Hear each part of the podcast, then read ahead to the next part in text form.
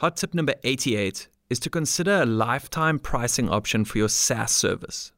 If your running costs are very low and you have minimal support demands, consider a once off pricing option for your subscription. Danny from Headlime.io said this pricing strategy significantly boosted short term cash flow, which he immediately reinvested in his core offering.